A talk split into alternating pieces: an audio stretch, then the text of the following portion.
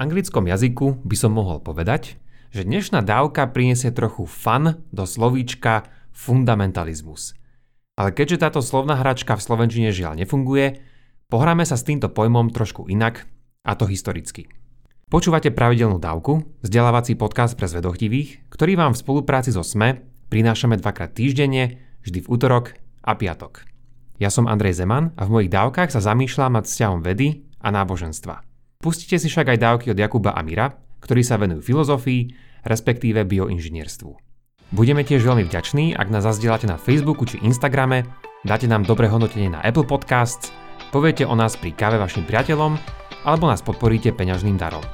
Všetko info na pravidelnadavka.sk, kde sa určite prihláste na odber nášho skvelého newslettera.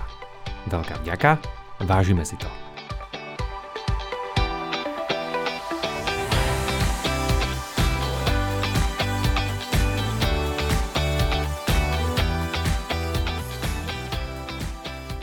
Pri komentovaní náboženstva narážame často na pojem náboženskí fundamentalisti.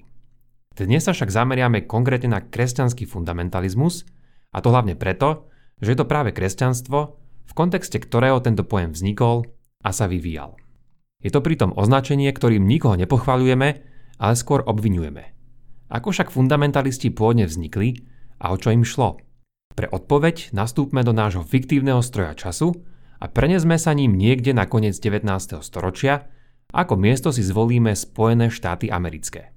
Keby ste v tej dobe niekoho obvinili z náboženského fundamentalizmu, čo nie je asi najlepšie hneď po vystúpení zo stroja času, zrejme by nechápal, o čom hovoríte, alebo by ste si museli tieto pojmy aspoň nejak spoločne vysvetliť. Ak mi neveríte, môžete si to overiť v Oxfordskom anglickom slovníku, ktorý ukazuje, že tento pojem ešte prakticky neexistoval. Na jeho rozšírené a špecifické použitie by sme však museli počkať ešte do ďalšieho storočia. Zavítali sme však najprv do 19. storočia, aby sme si pripomenuli, čo sa v ňom stalo. Jedna z najväčších myšlienkových výbušnín bola v tej dobe Darwinová verzia evolúcie, ktorú prvýkrát zverejnil v roku 1859. Vidíme dávku 92.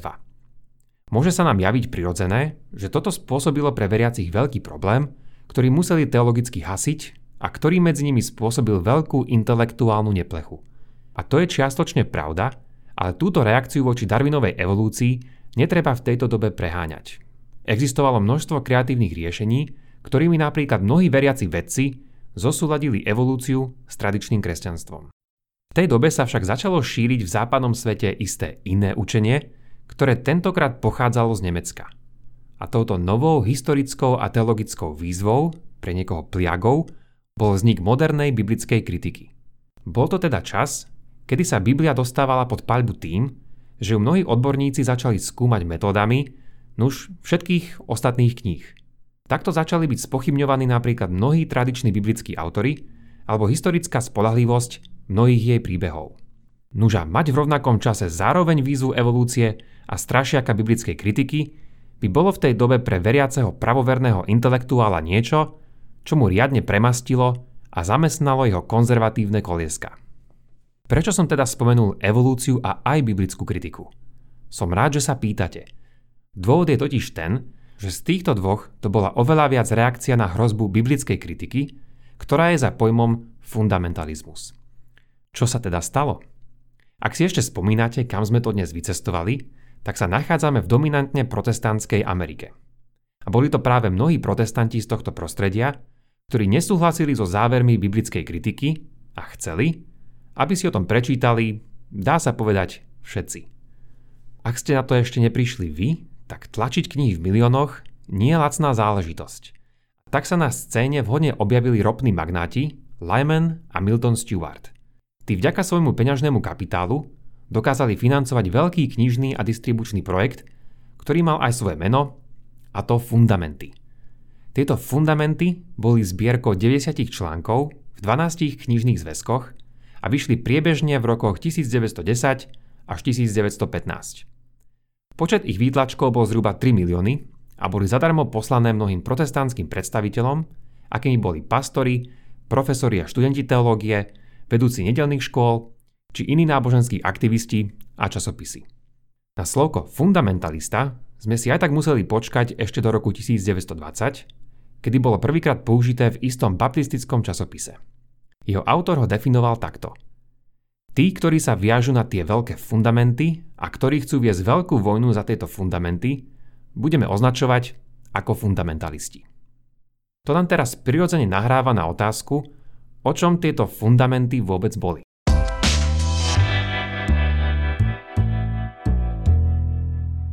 Jeden historik vedy ich opísal ako manifesto militantných evangelikálov. Ale už len tento opis znamená jednu zásadnú vec. A to, že tu nejde o pohľad väčšiny vtedajších kresťanov, ale je isté menšej skupiny. Fundamenty sa však zaiste nevideli ako manifesto militantných evangelikálov, ale ako testament pravde, čo bol ich podnadpis. Bola to akási príručka, ktorá mala kresťanom ukázať na správne chápanie biblického písma ktoré bolo z mnohých strán obklúčené a atakované nepriateľom zvaným modernizmus, čiže modernou vedou, politikou a kultúrou.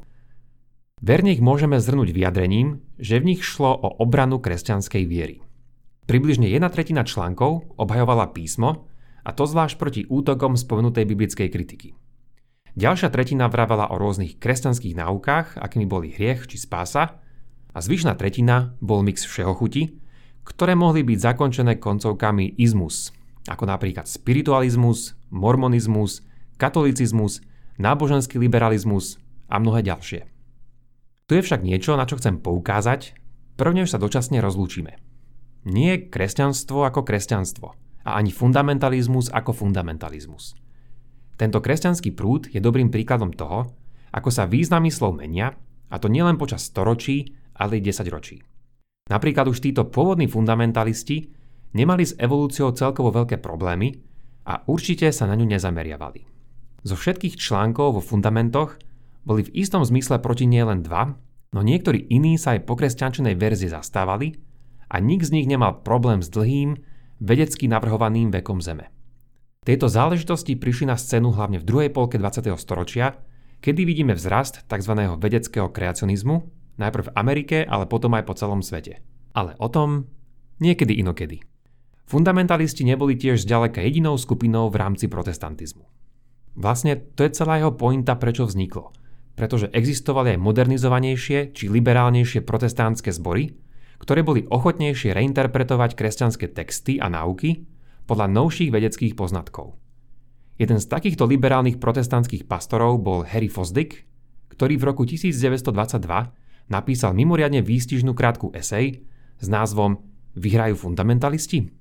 V nej reagoval na hlavné body fundamentalistov a argumentoval za toleranciu a spolužitie liberálov a fundamentalistov.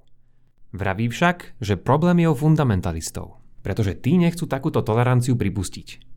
Prečo nie? No už pretože isté veci sú pre fundamentalistov fundamentálne a vraj určujú práve to, Niekde je hranica medzi liberálnym a konzervatívnym kresťanom, ale vôbec medzi kresťanom a nekresťanom. Tento dokument teda odzrkadloval nielen prebiehajúcu debatu o nesúhlase, ale vôbec o podstate nesúhlasu a ako vážny tento nesúhlas môže byť. A čo mimochodom náboženstvo a jeho úloha v politike? Aj keď sa istému politickému slovníku nedalo pochopiteľne vyhnúť, vo všeobecnosti platí, že sa eseje vo fundamentoch vyhýbali politickým témam. Okrem toho, že na miestach odsúdili komunizmus či anarchiu, jeden článok obhajujúci socializmus dokonca vraví, že církev by mala ostať mimo politiky.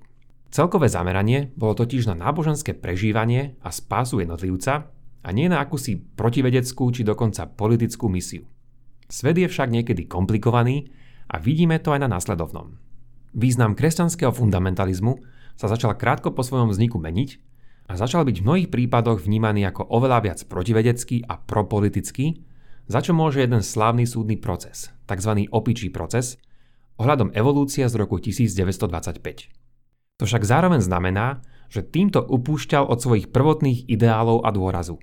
Situácia je komplikovanejšia ešte tým, že fundamentalizmus sa začal v polke 20. storočia štiepiť, pretože sa z nich odčlenili tzv. neoevangelikáli, ktorí už nechceli byť videní ako vedeckí a kultúrni spiatočníci. Teraz si predstavte, že sedíte v hre Kto chce byť milionárom a dostanete túto otázku. Na čo nám je toto všetko dobré vedieť? Ak by ste využili priateľa na telefóne a zavolali mne, Tu je teda môj návrh. Je to dobré vedieť, lebo by sme mali byť presní v tom, ako sa vyjadrujeme, lebo sa chceme vyhýbať nepoctivým generalizáciám, alebo si môžeme opäť pripomenúť, že kresťanstvo, respektíve náboženstvo je rôznorodé a tým pádom aj jeho reakcie k okolitej kultúre, politike či vedeckým poznatkom. Mnohým súčasným autorom takéto rozlíšenia chýbajú a možno aj vďaka dnešnej dávke sa môžeme pokúsiť tieto chyby neopakovať. Toľko teda na dnes a vďaka za počúvanie.